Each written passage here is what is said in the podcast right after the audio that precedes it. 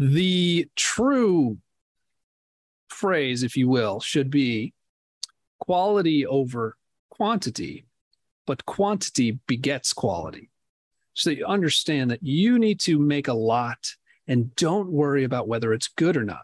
Your goal is actually not to make something good. It's just to make something. And I think that is the first place that you could start, is how do I just iterate and iterate and iterate? And I'm not trying to necessarily make anything that is the final version. I'm just trying to make more, because every time you make something, you're learning. And so what, you know, I'm a fan of math and logic and philosophy and all that. What it boils down to is the more you make, mathematically, statistically, the probability that you'll get somewhere worth going increases. That wisdom was from Mister Joey Cofone. Now, if you have ever journaled, or as I do nearly every day uh, in what I call morning pages, been a journaler for a long time, a sketchbooker. Um, if you've ever heard of the brand Baronfig, that is the company that uh, Joey founded and is the C E O of. Uh, lifelong designer prior to that, turned uh, founder and C E O of Baronfig. And he has a new book out called The Laws of Creativity, which is full of wisdom and insight. As someone who has written uh, at length on creativity, I have a, a very high bar for other books on creativity. And Joey the Human and his most recent uh, work of genius called The Laws of Creativity is absolutely worth your time. Today's conversation, so rich and very, very tactical. These laws of creativity are, uh, it's one of the things I love about the book and this particular show today, is it's incredibly actionable. Um, in his own words, this show is for people who are, I identify as creators. And as he, I think he says something about being able to um, help you channel your creativity into the most uh, prolific, profound, uh, and impactful outputs. But also if you are on the fence or you identify as creative or you're creative curious, Uh, today's episode is especially valuable. So uh, I'm going to get out of the way. Yours truly with Joey Cofone.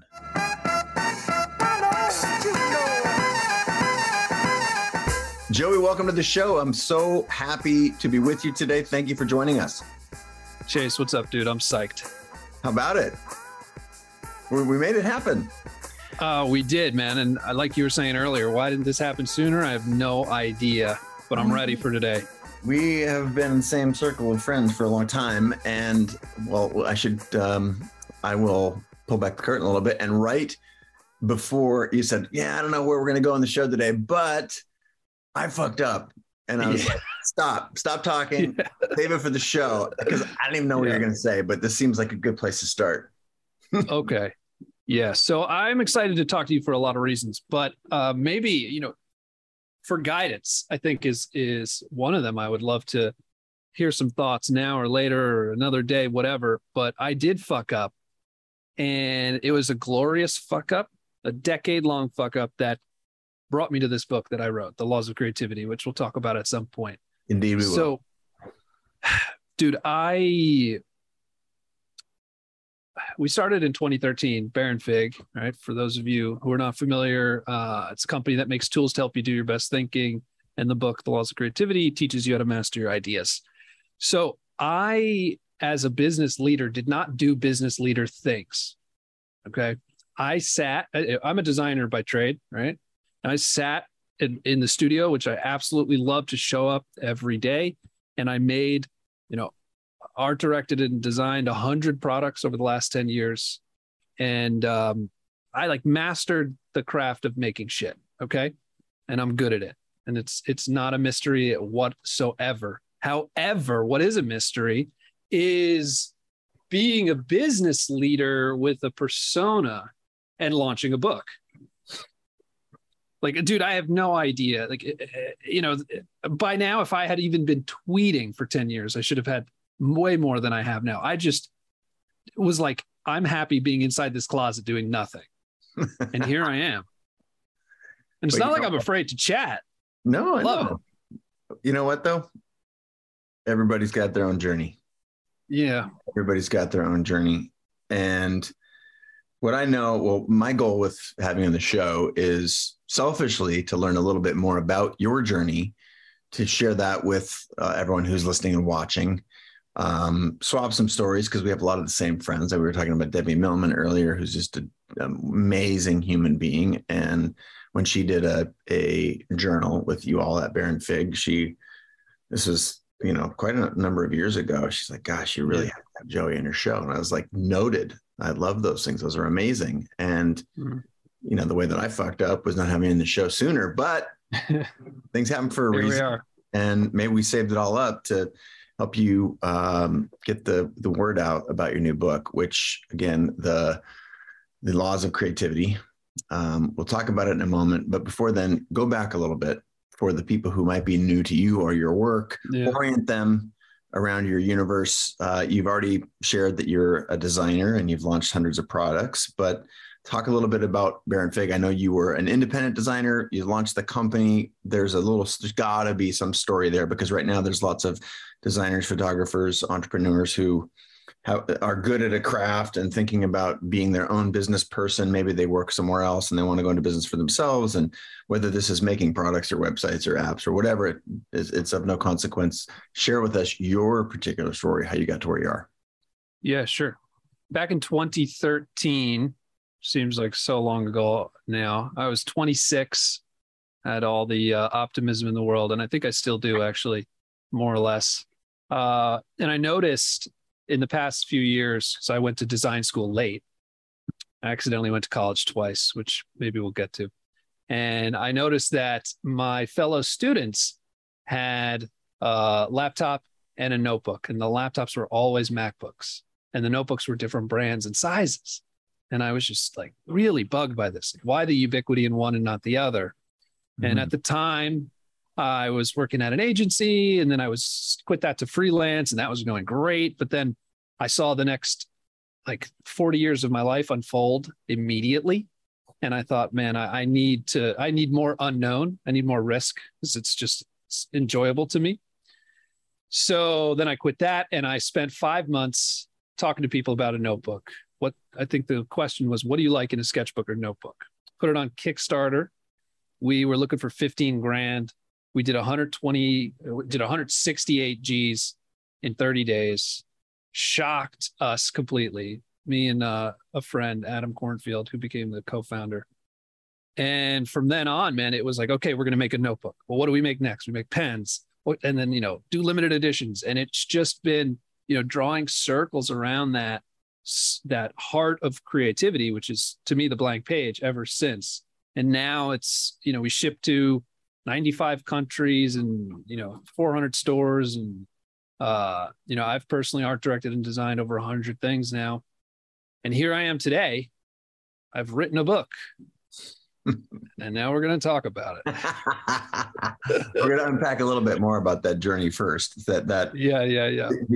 This, um, first of all, Kickstarter, NASA, who is the technical director of the show in the background here, it was uh, part of your original Kickstarter. She shared. I know. Yeah. How cool and, is that? And uh, back in twenty thirteen. And when anybody does a Kickstarter, you're, you know, you're, you're basically throwing an idea out there to the world. And clearly you mentioned in your story that you had asked a lot of questions and done some research, and given the fact that you had designed products and, Uh, and worked at an agency before, you understood the creative process, as you said, that you have mastered that.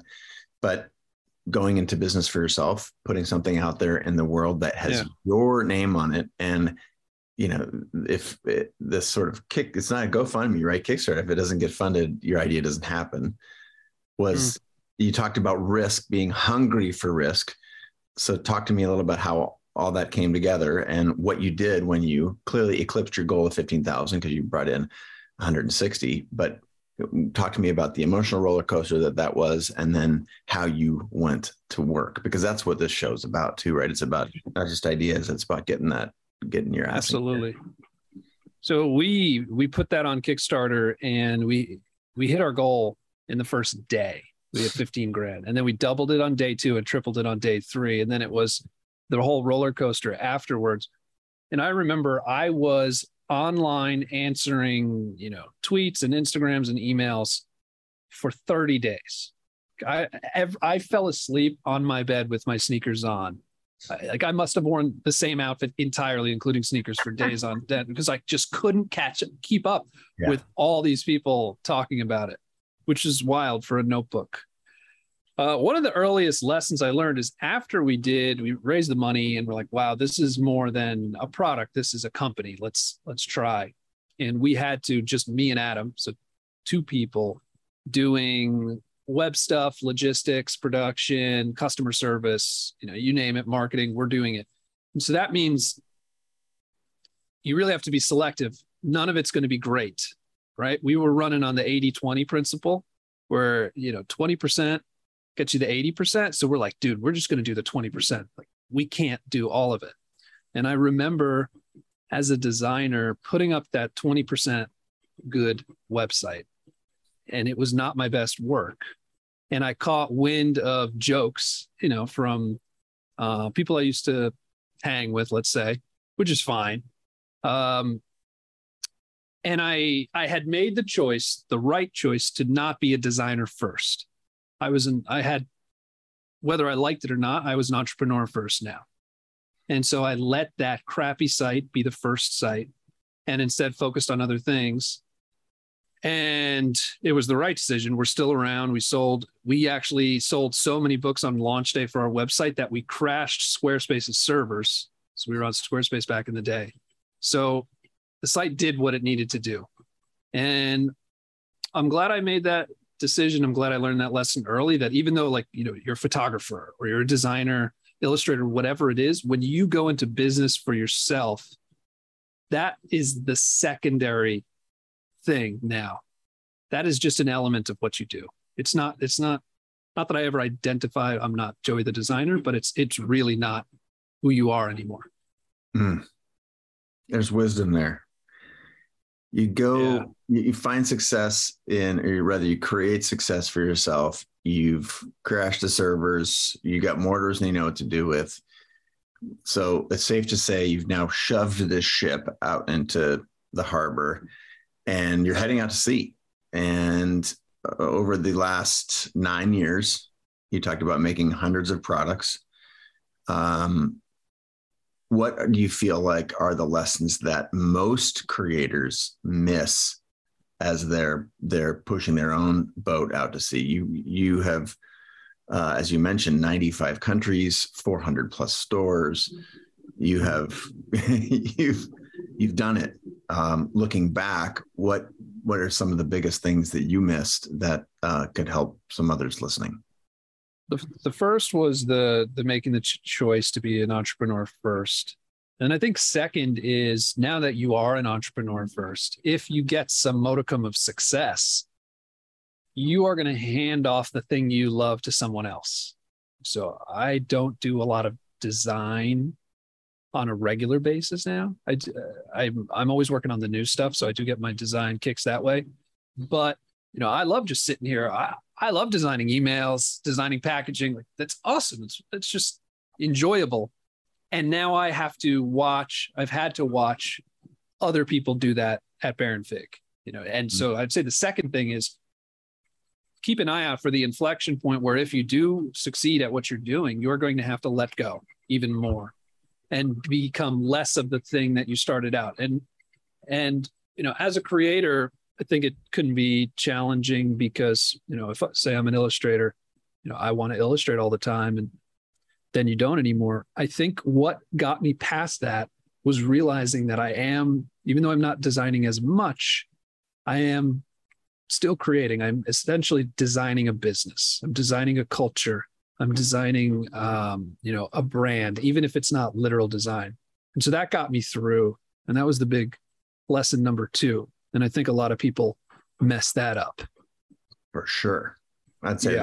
that there, that is genius in how you've packaged that, um, because there's a lot in there, right? And people, we, we as creators, we are lucky enough, or the, the calling becomes loud enough that we follow our passion, our desires to go into business for ourselves, or even being an intrapreneur, you know, running a design team inside of a larger company. You you embark on this journey, and then what you quickly find out is that that's just one piece of the pie. And for an idealist who's listening right now, they could be terrified.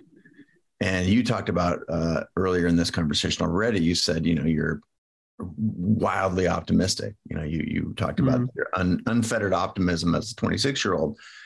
Help me reconcile those two things. Like you, the reason you go, the reason you pushed your ship out of the, you know, off the shore into the bay and out to sea was ostensibly because of design. And yet for someone listening or in your own experience, you end up not doing just that. Is this a richer experience, you would argue? Is it the same or is it just different? Yeah. Great question, man. Is it richer? If, if we are talking about how do I become the best human being I can be? Yeah, there's more here. There's leading human beings. There's making the decision that no one else, many decisions no one else can or has the right to or the responsibility for. And you're doing it all the time. And they have real repercussions on customers, real repercussions on your team, collaborators, contractors, the list goes on. And so you end up having a significantly richer experience as a human, for sure. You know, is it richer as a designer? No, it's not. It's not. Uh, but as a human. And I, yes, but as a human. And I think uh, I recognized early enough to say, hey, man, that is an equally, if not more beautiful thing to chase. And, you know, looking at it as I'm designing a company was my way of saying I still am a designer. And I mean, I still do all the new stuff. So it's not like I don't design, but I'm I'm one of the the folks that that has no problem with the nitty gritty. Like I enjoy, like I could, I'll write a web page, design like icons. Like I don't care. It's, it's just cool. Put some music on and chill. And that kind of stuff I had to let go. And that, you know, there's a lot less chilling for sure. But you've got to, I mean, feel similarly. No, what was it like, oh, you know, when oh, you yeah. grad, you know, grad, I say graduated, but it's not like one is better than the other. But when you changed from one thing to the next. Yeah, I, I think it was, for me, it was an and. It wasn't an or. Mm-hmm. And when I look at, you know, do you like, did Joey stop being a designer? No, he was a designer and he was the founder, co-founder of Baronfig, and that had a whole new set of responsibilities, all of which I might add are wildly creative. What I loved about what you said is that this, as the, as an, as a human, the experience is richer, and that's what I'm also. I crave sort of intensity and depth, and boy, you you certainly get those. And I also believe, and I want to I want to get your I want to get your take here. That, and I loved the confidence with which you shared that, you know, you have mastered the product launch. You've built, designed, and launched hundreds of products. I appreciate my friends who are, and another guest on the show who can just flatly state like, yep, mastered it. And whatever the definition of master, I mean, I try and those are the kinds of guests that I like to have on the show. You clearly have mastered this process. And what I mean by mastery, and I talked a lot about in my book, uh, Creative Calling, was when you understand the universe of what's possible and you are doing basically three-dimensional calculations. And Michael Jordan described this as when he's playing basketball, the game is in slow motion for him. Everyone else is in panic. How can you play as fast as possible? And yeah. everyone's moving slowly for Michael Jordan. And so I think about mastery the same way. And what uh, I'm curious to get your take is my belief is that mastering something, anything in the world, is a huge benefit to everything else in life because you understand the macro concept of mastery. And yeah. it's in, in doing so that you can then more quickly, and you can also eighty twenty mastery in other areas. So you, the way that this, what I would apply this to Joey is Joey says, I'm, I, I've mastered designing and launching products. And then you take what you know from mastery and then you apply it to the creative act of building a business. And why it may take you some time to master that, you know what it feels like, that way you know when it clicks in, or you know when you're sniffing around mastery, or you know what other masters look like to get their mentorship and collaboration and, and other considerations. And that to me is beautiful and rich. So now let's just, if if I'm seeding that as a fertile mm. little, little um, garden for you to go plant some seeds in, please, Joey, go, go plant some seeds. Yes. Well said. First of all, love that. You've said it better than uh, I've heard it before. So clearly there's a lot of thought. It's funny you mentioned Michael Jordan. Michael Jordan, in a roundabout way, helped me believe I could write this book. So I had, you know, I was, what was I, like thirty, whatever, early thirties, mid thirties. I don't even know. I start this book at early pandemic, and I'm thinking to myself, am I ready to write this yet? And my wife suggests that I watch The Last Dance on Netflix. Jordan doc, how they, you know, just totally skyrocketed to greatness. And I realized that Michael Jordan, his sixth championship. Do you know how old he was when he won his sixth championship? I do not know. thirty-five years old. So it was, it, dude, like that to me was evidence that you can become a master by thirty-five. Um, and everybody, again, is on their own journey. So I go and I write this book, and I'm I'm feeling like, wow, I understand more than I realize, right? And I think that's kind of what mastery probably is. You take a lot for granted, and then someone asks you to explain it, and you're kind of like blasé. Like I'm I'm almost like I'm telling you how to breathe, and they're like, oh my God, I've never breathed before like this. This is incredible. And that was riveting and and totally got me to to like flow through this book. And I wrote it pretty quickly after after I realized that. Mm. So I write the book, and here's where I think I'm going to talk about how mastery affects the rest of your life. I write the book, and I share it with a close friend, musician named Chris. He reads this thing in a weekend. It's like four hundred pages. He reads it super fast, and he he calls me, and he's like, dude, it's like six a.m. Picks up the phone. He's like, dude, what the fuck? I'm like, what, man? I'm like, is, is it any good? And he's like, dude, you did not write a book about creativity. And now I'm like, well, what the fuck did I write about? And he's like, dude, you wrote a book about life, about being a better human, about being more effective. And I hadn't thought about it, but the lessons I learned from creating about competing against yourself, facing your fears, what failure really is, how to work in a way that produces results uh, efficiently, dealing with the unknown, right? This is stuff like you could apply that to any practice and, or just living, and it works. So I'm with you on, on how mastery and understanding of what you do translates. At uh, thirty years old, I picked up the trumpet. So my dad is deaf, and we didn't grow up with music at mm-hmm. all because it would be exclusionary for him. You know, imagine we're all sitting around the table, bobbing our heads, constant reminder that he can't hear it. So mm-hmm. my mom made the choice to uh, just not play music. And that was never a thing for me. Didn't listen to anything, uh, but it was a lot of visual stuff, which obviously paid dividends. And so at thirty, I decided to pick up the trumpet. And the reason was that I wanted to see if I could take everything I learned about designing and creating and translate it into music. And so within, you know, six months, I was playing at a high school level and, you know, so on and so forth. And now I'm working on, you know, jazz. And it's just amazing how it really does all come back and come full circle.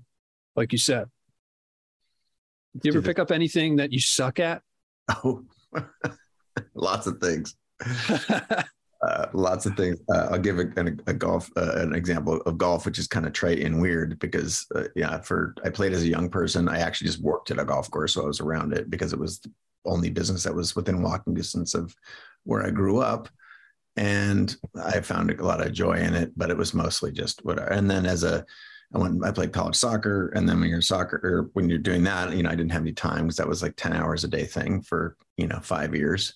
And then you're poor. Yeah. And then you think, well, I thought golf was very stupid. Who are these, you know, fat, white, rich dudes chasing a white ball yep, around? Yep. Then fast forward, you know, twenty-seven years, no golf. Fast forward, pandemic hits. There is nothing to do. There's nothing. Can't go anywhere. Can't do anything. And the only thing I'm up here in Seattle that was available was golf. I picked it up again. It is very humbling. And it turns out that Um, Michael Murphy wrote an amazing book. He's the founder of Esalen, centerpiece of the Human Potential Movement, Jack Kerouac, Allen Ginsberg, uh, yeah. Allen Watts, all these amazing human beings. And he wrote this book about how, you know, this is so much like life.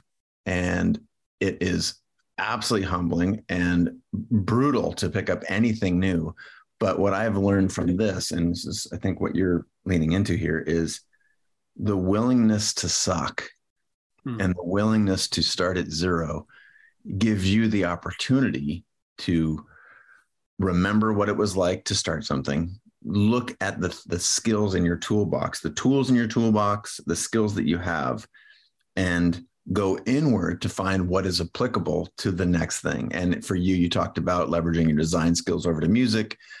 You know, my, again, example around golf, there's all kinds of things that are about life. And to me, you know, again, you you talked about the book, and I really want to move into this book. That was very similar to my book about creativity. It was about, wait, this is, I think I even said this in the opening chapter. It's like, this is a book about creativity. It will help you be a better designer, photographer, entrepreneur, but it's really a book about life. And mm-hmm. that is what I took away. I read your book on P D F, bro. Come on. That's, Dude. Have you ever read four hundred pages in P D F? No, but I... My eyes are bleeding. Oh my God, man. I would have gladly gotten you a physical one. You've read that? You read it? Yeah. I confess I skipped some because wow. because my uh, laptop is not... I don't know. I enjoy, don't enjoy reading. You did it on your laptop, no less. Yeah. yeah. Oh my goodness. But cut to the chase here, which is this, I'm reading your book and I cannot be, I cannot get past the fact that all of these lessons are life lessons. And I love, I'm going to, I'm going to talk for ninety seconds here. I love, I'm a big structure guy, which is, I don't know, this mm-hmm. is the part, the business brain that I developed around my creativity is, you know, organization and, and the organization of this. Book. Part one being the foundation, how to think creatively. Part two, how to create something, the process from start to finish. And part three, how to pursue ostensibly excellence, greatness, how to rise above the rest is the subhead. And then there's a lovely epilogue about vision, which um, to me is, is visionary. the, the idea that we, the organization of this book, starting with the magic of how to think creatively, is something that I feel like a lot of people turn on creativity books to, you know, Julia Cameron or, uh, you know, Ken Robinson or, and yet I feel like you've nailed it, starting off with being weird, challenging assumptions, et cetera. So I would like you to articulate why you decided to start around mindset, and especially this internal journey, this how to be weird and specifically also challenging the assumptions of others. Sure. I was taking notes on my phone for ten years because I knew this book was something I wanted to write eventually. And the pandemic was the opportunity. So I sat down during the pandemic and I turned that, you know, Apple Note on my phone into the table of contents that you're looking at, you know, within just a few hours. And what I, I had it arranged a little bit differently and I had it uh, structured differently, but it was all there. And so then I hopped onto interviewing people who don't consider themselves creatives. Mm. You know, my wife is a technologist. She's a developer, C O O, and she's kind of got the other half of the brain going. And so I talked to all her friends. And as I interviewed them, I realized that they, everything that you need, they needed to be creative, to do the process, they they were able to do, and they understood that. The problem was their perspective on it. Mm-hmm. The way they thought about how to create was wrong. It wasn't the creating itself that was wrong. And so then it became extremely clear that to start out, I needed to talk about essentially what I said in the beginning, which is you have to install your new operating system, new way of looking at the world, right? Like weird is, chapter one is be weird, because weird has been weaponized. You think about, um, you know, when you're in high school, and we've all been there, or maybe at work, some people still, where you say, oh, that's the weird kid, or that's the weird person. And it's said as a negative thing. But in fact, you know, unless they're harming someone, in fact, those people are actually the brave ones who are letting what's inside out. They're being themselves. And then what we do in our bubble is we classify them as weird. And so that, to me, was the biggest barrier to people being creative, is accepting that they have to let out what's on the inside, that it's valuable and not something hidden.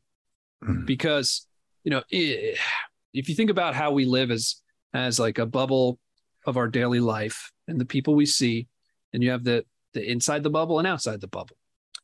Inside the bubble, we want everyone to be like us, right? We call people weird if they're different, you know, and I'm not, I'm generalizing, but you understand. And there's a certain expectation of fitting in, and people des- and desire to fit in, right?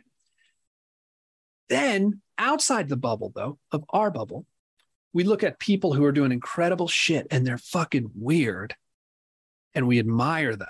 Mm-hmm. So to throw names out, Michael Jackson, Elon Musk, right? The list goes on. They're just a shitload of weird ass people out there who are themselves, and then what they make, we love.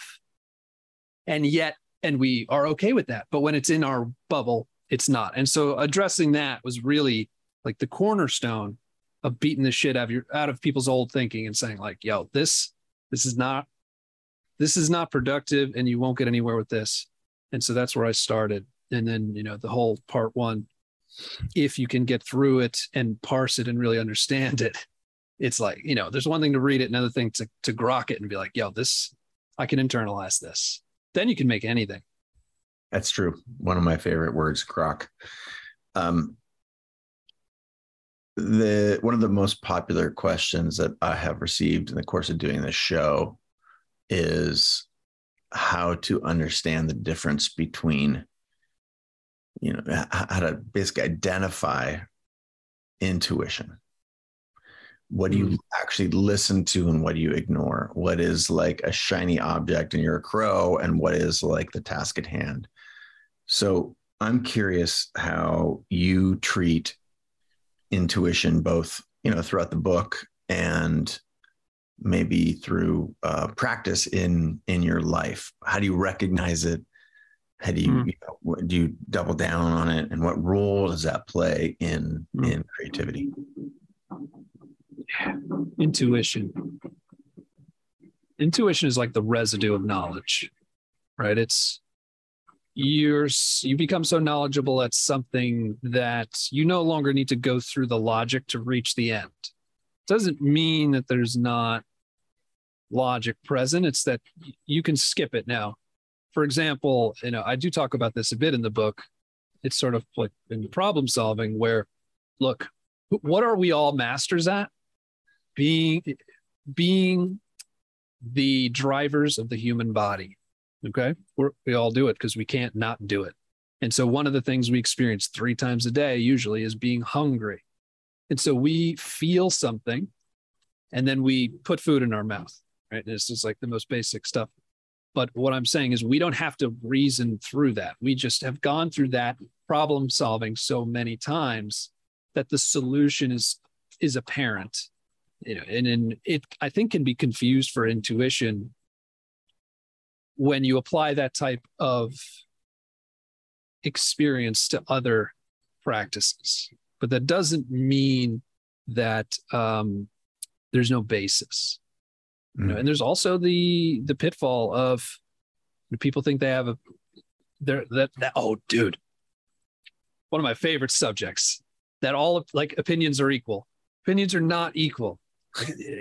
You know, I was talking to a buddy, I forget what the hell it was, and he was telling, he was giving me his opinion on something, and I, you know, and I stopped him, and I'm like, bro, you your opinion does not count. You don't know shit about this. It's probably something to do with running a business, right? And I mean, this, this, you know, dude didn't run a business, and that's not better or worse. But I was like, bro, where the fuck are, you know, are you pulling this out of your ass? And I was like, dude, I, you know, you need to just chill. And he was like, fuck, man, you're right. And then we were just like on the phone, like silent, like, wow.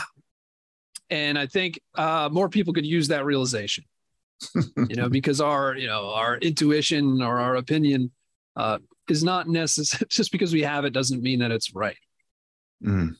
Well, that's sort of, that, that does circle back in a way around that uh, mastery point, right? You've, once you've done something mm. so much, you've mastered it, you've mastered the art of product la- design and launch. And if someone's out there talking about it, you're like, you, you are a, you know, you're an electrician that, you know, you don't have, what are you talking about? You, dude.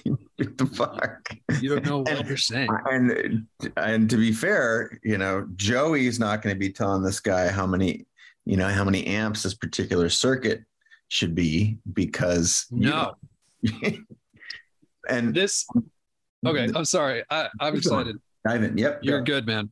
This brings me, you're looking for lessons for your listener, the listeners. This brings me to another lesson. So someone asked myself and Adam, you know, what is the thing that you think separates you from everyone else? Why did you succeed so far?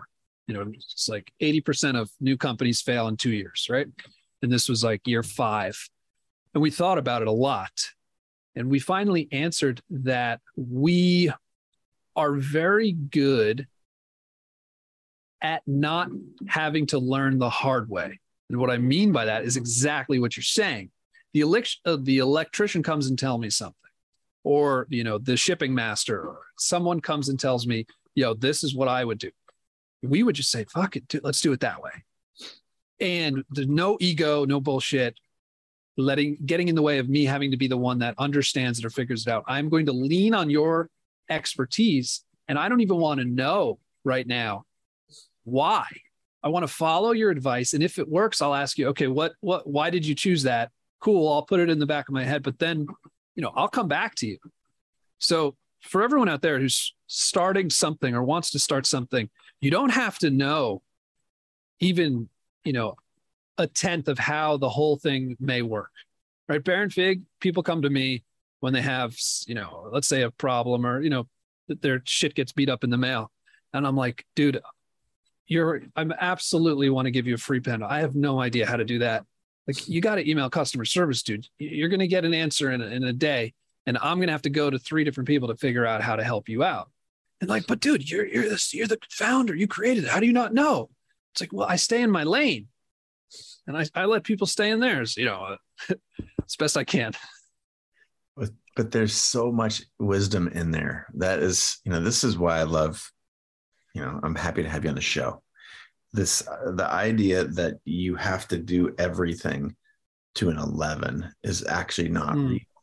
You know, that, and that I think stops a lot of people from starting, because there's the belief, you know, we have a culture of perfectionism, and it needed to look like everyone's finished product on Instagram that they've been working on for ten years. And you think you can do it in ten minutes, and, you know, ad nauseum across this infinite number of aspects of our lives and products and services and whatnot. And yet this is also why community matters a lot, because building a set of resources and friends and other creators and entrepreneurs and people that you trust and love and admire and respect matters, because you don't have to do everything to eleven. If you can, if you can rely on someone in your community, presumably you had someone who had shipped a bunch of shit and you called them and said, you know, hey, Tom, what's the best way for us to ship this? Or you had some friends that were accountants and said, who's your favorite tax person that I need to go to? And this is maybe not how it ends. You don't live in that universe for the next fifty years, but that's how you start.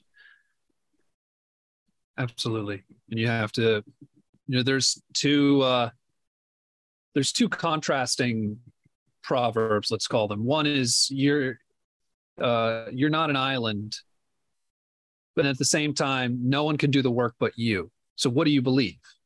Am I an island? And or am I, if I'm not an island, well then, okay, I've got all these people, but if if I'm the only one who can do the work, well, that sort of sounds like I'm alone.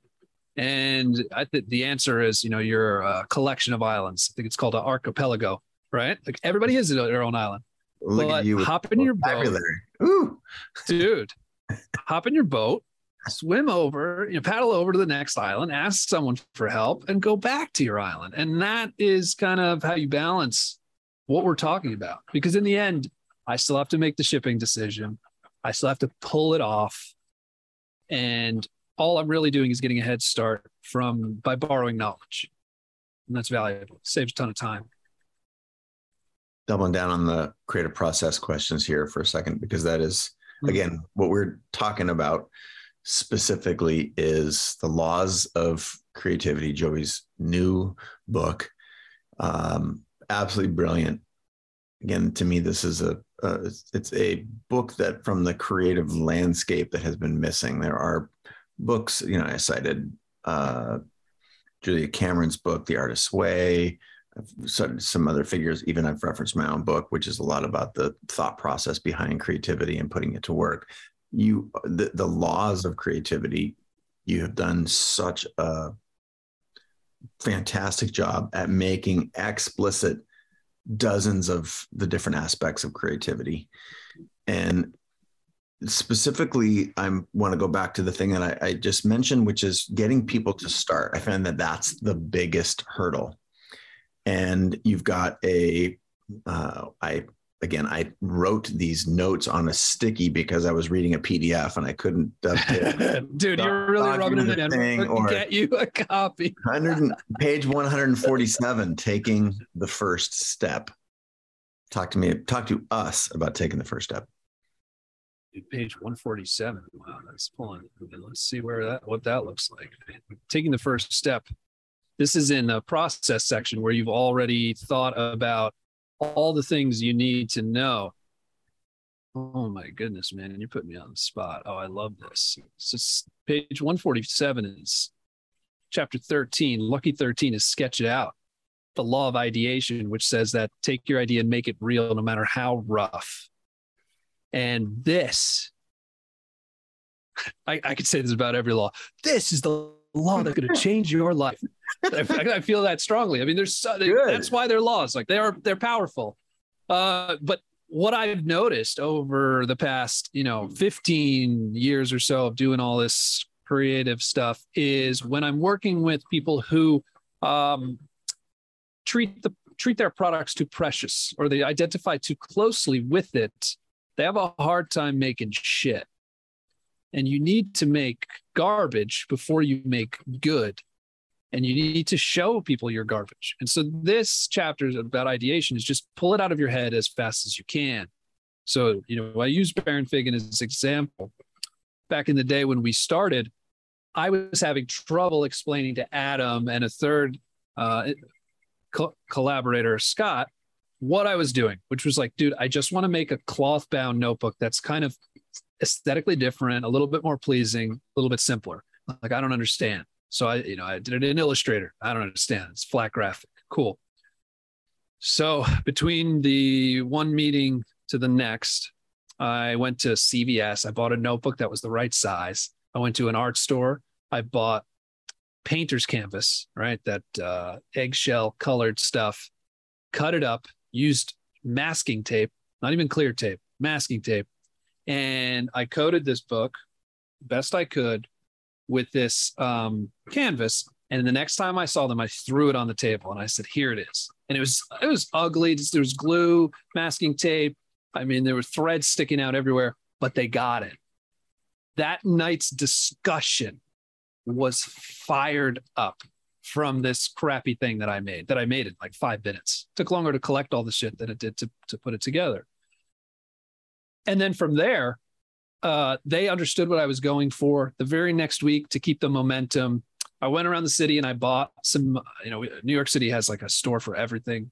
I went to a ribbon store, I shit you not, like thirty foot ceilings with ribbons from floor to ceiling. Unbelievable. It was like an old library where they had to climb up the ladders, you know, and scoot around on all these, these weird rails to, to pull your ribbon out. And I bought all this stuff again. And now I made a notebook from scratch this time. And I sat down one Saturday morning, so excited. I'm in my underwear, like nothing else on. I got YouTube running and I build this notebook and I'm, you know, from the inside out and I'm getting to the part where, okay, I made the, the paper block. Now I just need to put the cover on. I forgot to buy cardboard. No big deal. Cheerios I had earlier. I pull the bag out, cut up the Cheerios box, make the cover. wrap the whole thing. Again, I throw it on the table. Now it looks something like what we're trying to make. And the dudes are like, oh my God, I know exactly what we need to do. I'm going to do this. I'm going to do this. And just a few months later, we had the production uh, sample, you know, that we had on the table that then it was like home run. But it all starts with being okay with showing that really, really, really rough idea. And you could, you know, I write in the book, you can either draw it, if that makes sense. You can um, craft it, which is what I did. You can do all sorts of methods, but bring it out of your head ASAP. I love it. Changes everything. I love the urgency there. I, I in building Creative Live, I used to always say a prototype is worth a thousand meetings. And if you can show yeah. me the thing that you think is the right thing, like that is so much more valuable because that allows us to talk about it in far more concrete ways. Now, there is someone who's listening right now or watching, and they want to know why they their work hasn't broken out yet. And what I, I, I applying a lot of these same principles, I like to say, well, where's your best work? And they're like, well, you know, that's qualifier, qualifier, qualifier. And I'm like, okay, fine. Where's your shitty work? Well, mm-hmm. you know, and at the, you know, at, when push comes to shove, most people have not just done enough work. You have not produced the garbage before the good. And I'm wondering if you can help the, the person who's sitting there right now with a little bell going off in their brain going, oh shit, they've discovered me, found me out. Give, give this person some advice. Repetition, volume. Talk to me about how you get from garbage to good. First, accept that you're going to make crap. You know, we have, as human beings, we have this, we're logical and we're emotional simultaneously. Logically, we know I can't get it right on the first try. And emotionally, we get disappointed. What the hell is that about? So I would say, you know, shake that off and, and, and understand that you are your worst enemy sometimes. And that's okay. We all are. Uh, let go of the fear. Fear is inherent in doing all of this. And um, there's there's one really enjoyable piece, the nugget that I came up with when I was teaching, which I think is useful here. So we all know that uh, we should aim for quality over quantity. Okay?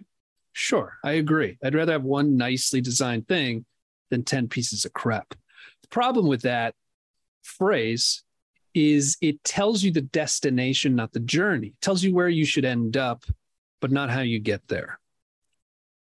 The true phrase, if you will, should be quality over quantity, but quantity begets quality.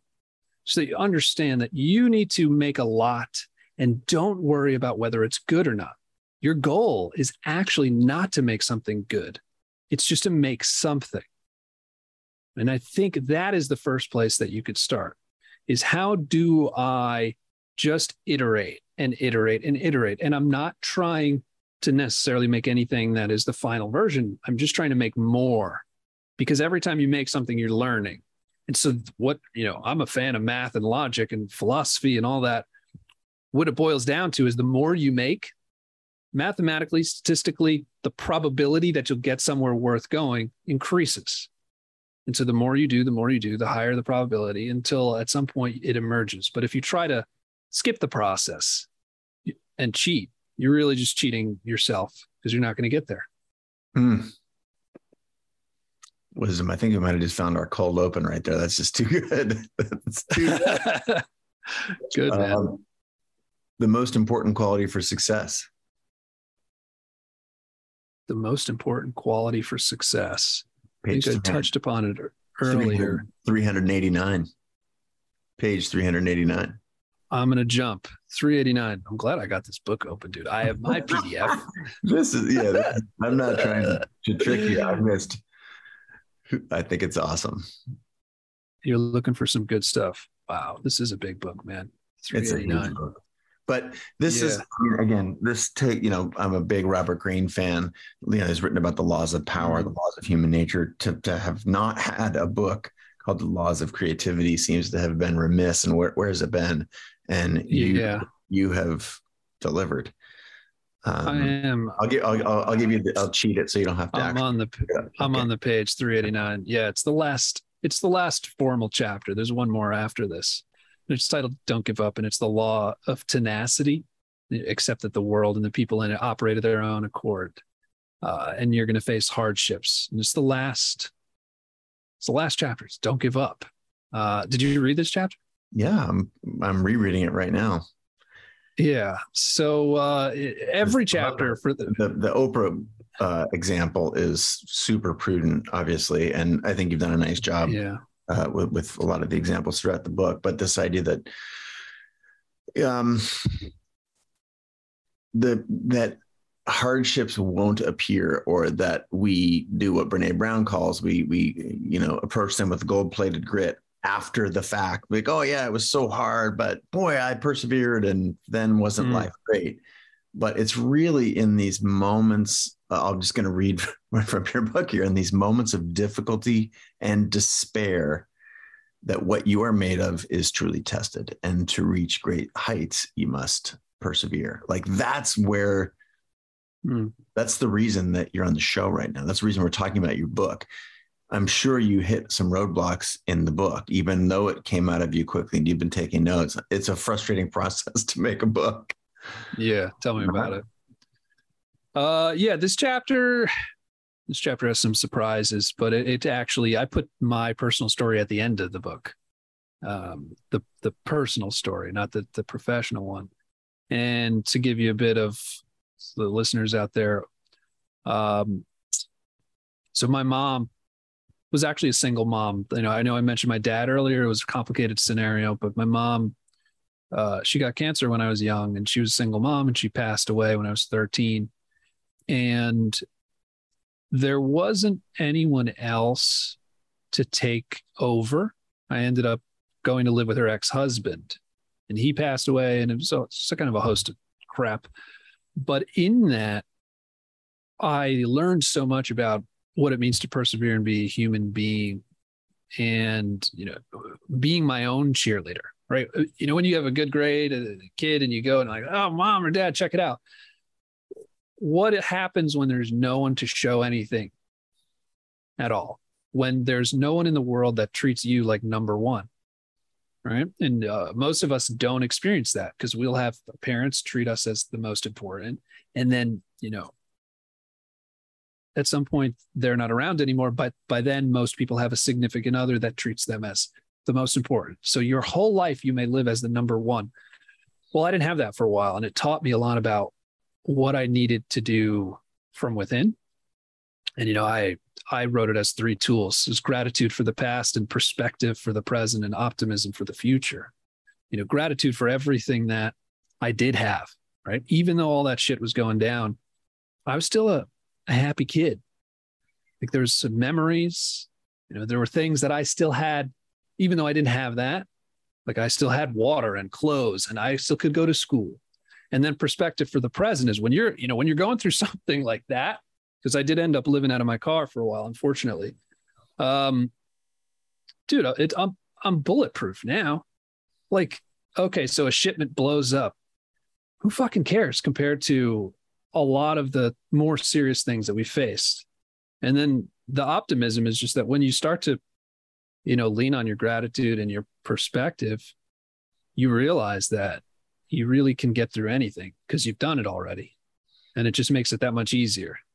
So that is the last chapter. And that is the last law that now ultimately everybody out there, when you fa- when you reach the point, which you will, when it's really hard, and it seems impossible, and you suffer, that is the point where you're going to grow. And that is a choice that you need to make.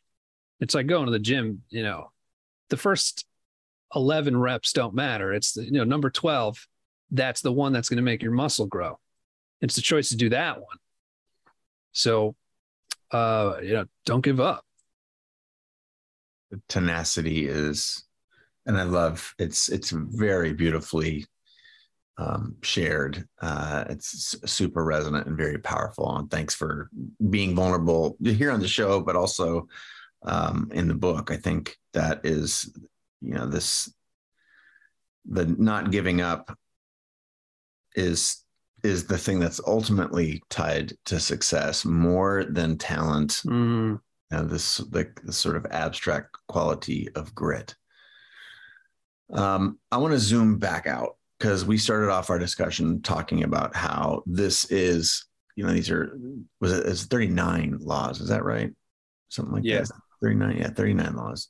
And these are laws for creativity, but they're really laws for life. So what are some examples, help people understand this, like sure. translate, you know, a, a moment in Baronfig's growth to mm-hmm. the life lessons that you have learned from it. Because when people ask, you know, what is creativity good for? Well, it's obviously, it transcends art. Art is incredibly valuable. There's a reason that we've studied it, and it provides, you know, indicators for what civilization is, is like, has been like, will be like. There's all kinds of pointers there, but creativity is, is this, as you describe early in the book, and I've talked about on this show and my book, it's this idea of combining, you know, things to make something new and, and useful. Ideally, there's a utility there, right? So let's start to apply these lessons to life. What was some of the, what was one of the biggest challenges in building either your personal brand or, or Baronfig? Because now that you are a personal brand, you're authoring books now. What, mm. what was something that translated into, into life? Well, the, the, what I explained earlier was definitely the, probably the most formative initial law example with the book being created. And then it just, like the law of continuity, right? That failure and success are directly proportional. You know, I think people think failure is, um, you know, a marker for inefficiency or something. And it's, it's not, it's, it's again, it's that probability. You know, I said I made over one hundred products, and I did, but I didn't say I made over one hundred successful products, right? I mean, I, you know, all I, probably two, three dozen were really, really impactful. And a lot of them didn't work out. You know, I, we have a pen that uh, people wanted it to uh, click, for example, and we made a click version of our spin top, and it doesn't sell like, you know, that well, but people buy it.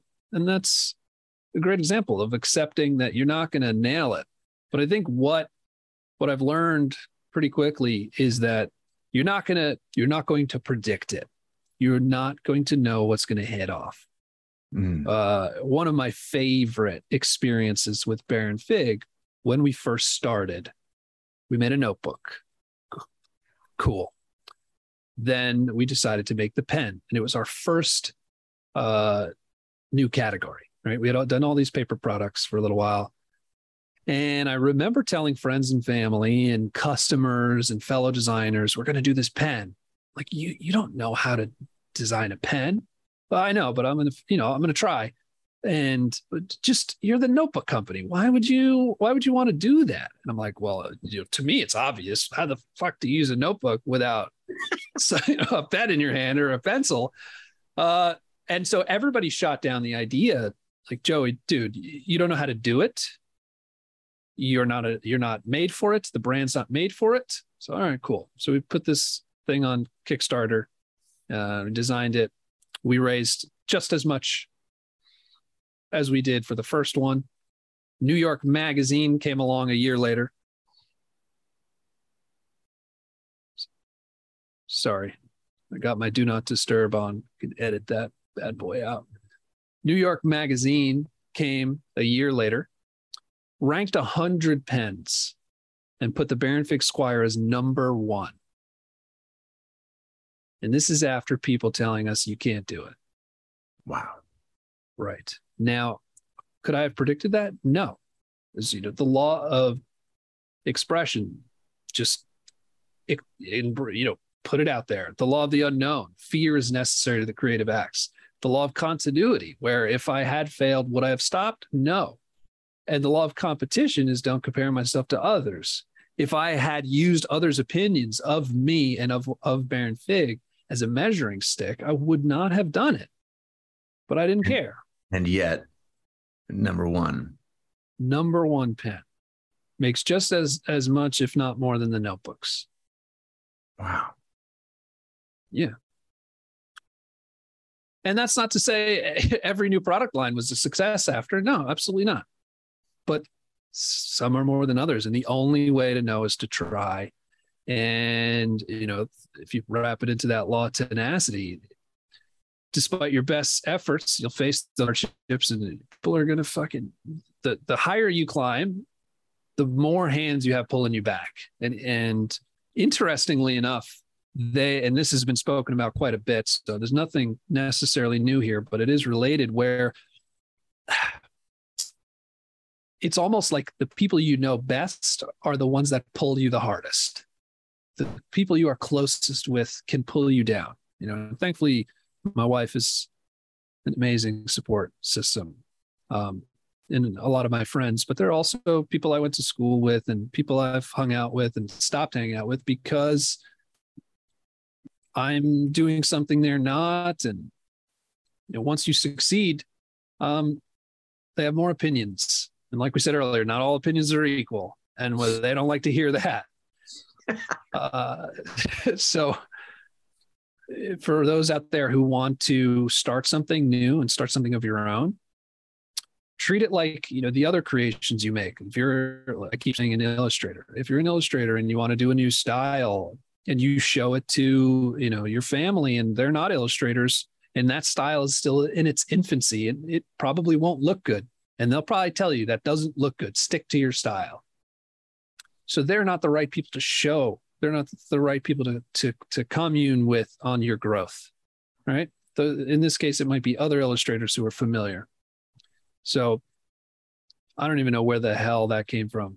No, but this is, there's part of this is, you know, you're trusting your intuition as a part of this is choosing your community wisely. If you're the average mm. five people, the fact that, you know, the people who are close to you, ironically, can, you know, the way that I think about it maybe dovetails with yours is that these people are scared for you because they want the best for you. They love you dearly. They want you to be successful. And when they say you see you taking risk, mm-hmm. they're like, shit, I don't want Joey to take a risk. He's already got it made. Like, why make this fucking pen, bro?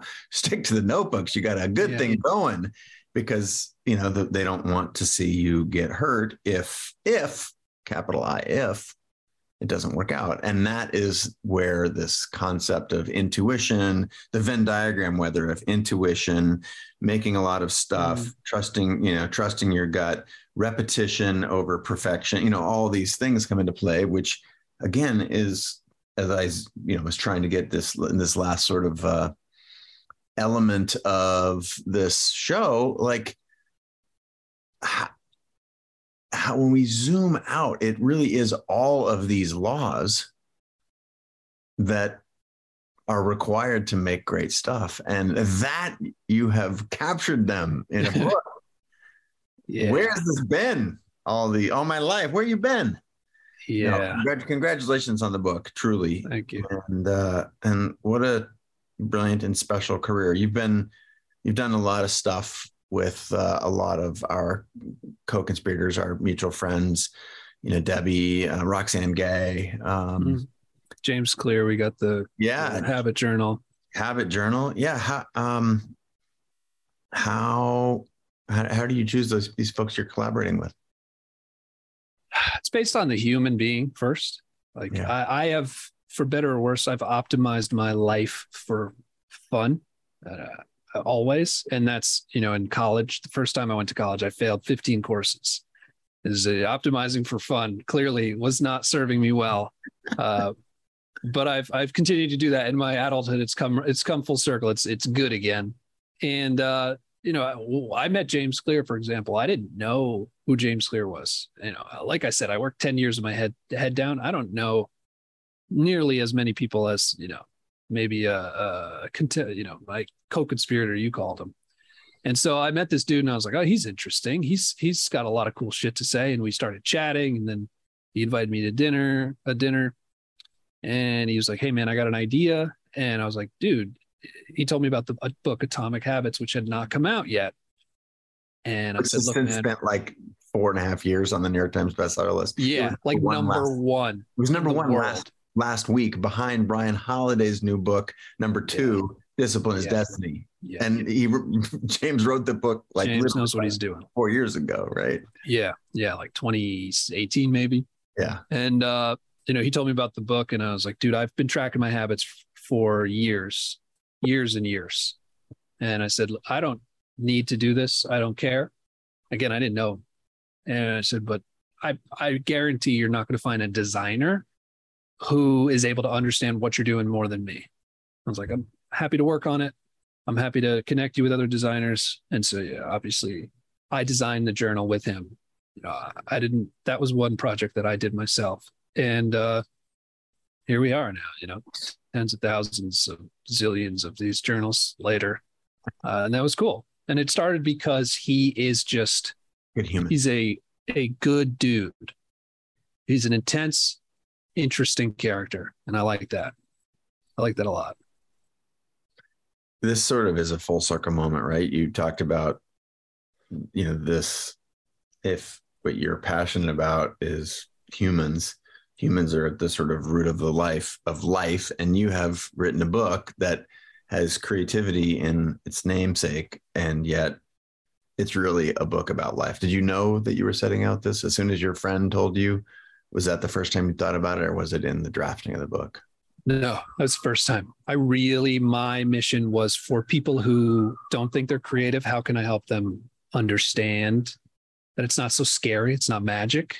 And for people who are creative, how can I help them? Um, just, it's like a musician who can play the music, but doesn't read music. Like, how can I help you read the music? So you really know what you're playing.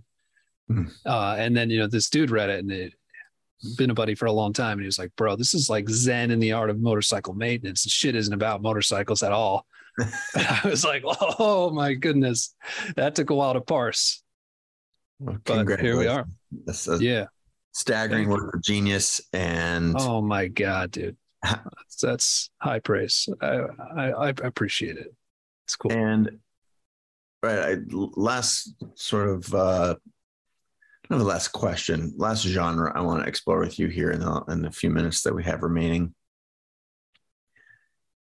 I don't want to look beyond the book because you're in the launch mode right now, right? You're mm. putting this book out there. And yet part of, uh, well, you wrap the book with, you know, vision and vision for the future. And in your three lessons, you know, it was Um, reverence or gratitude for the past, awareness of the present, and sort of looking to the future. So it's really hard for me not to end this on, you know, you just, there's, there's the, this echo that is very present in your work. And so I have to ask you, like, what's next?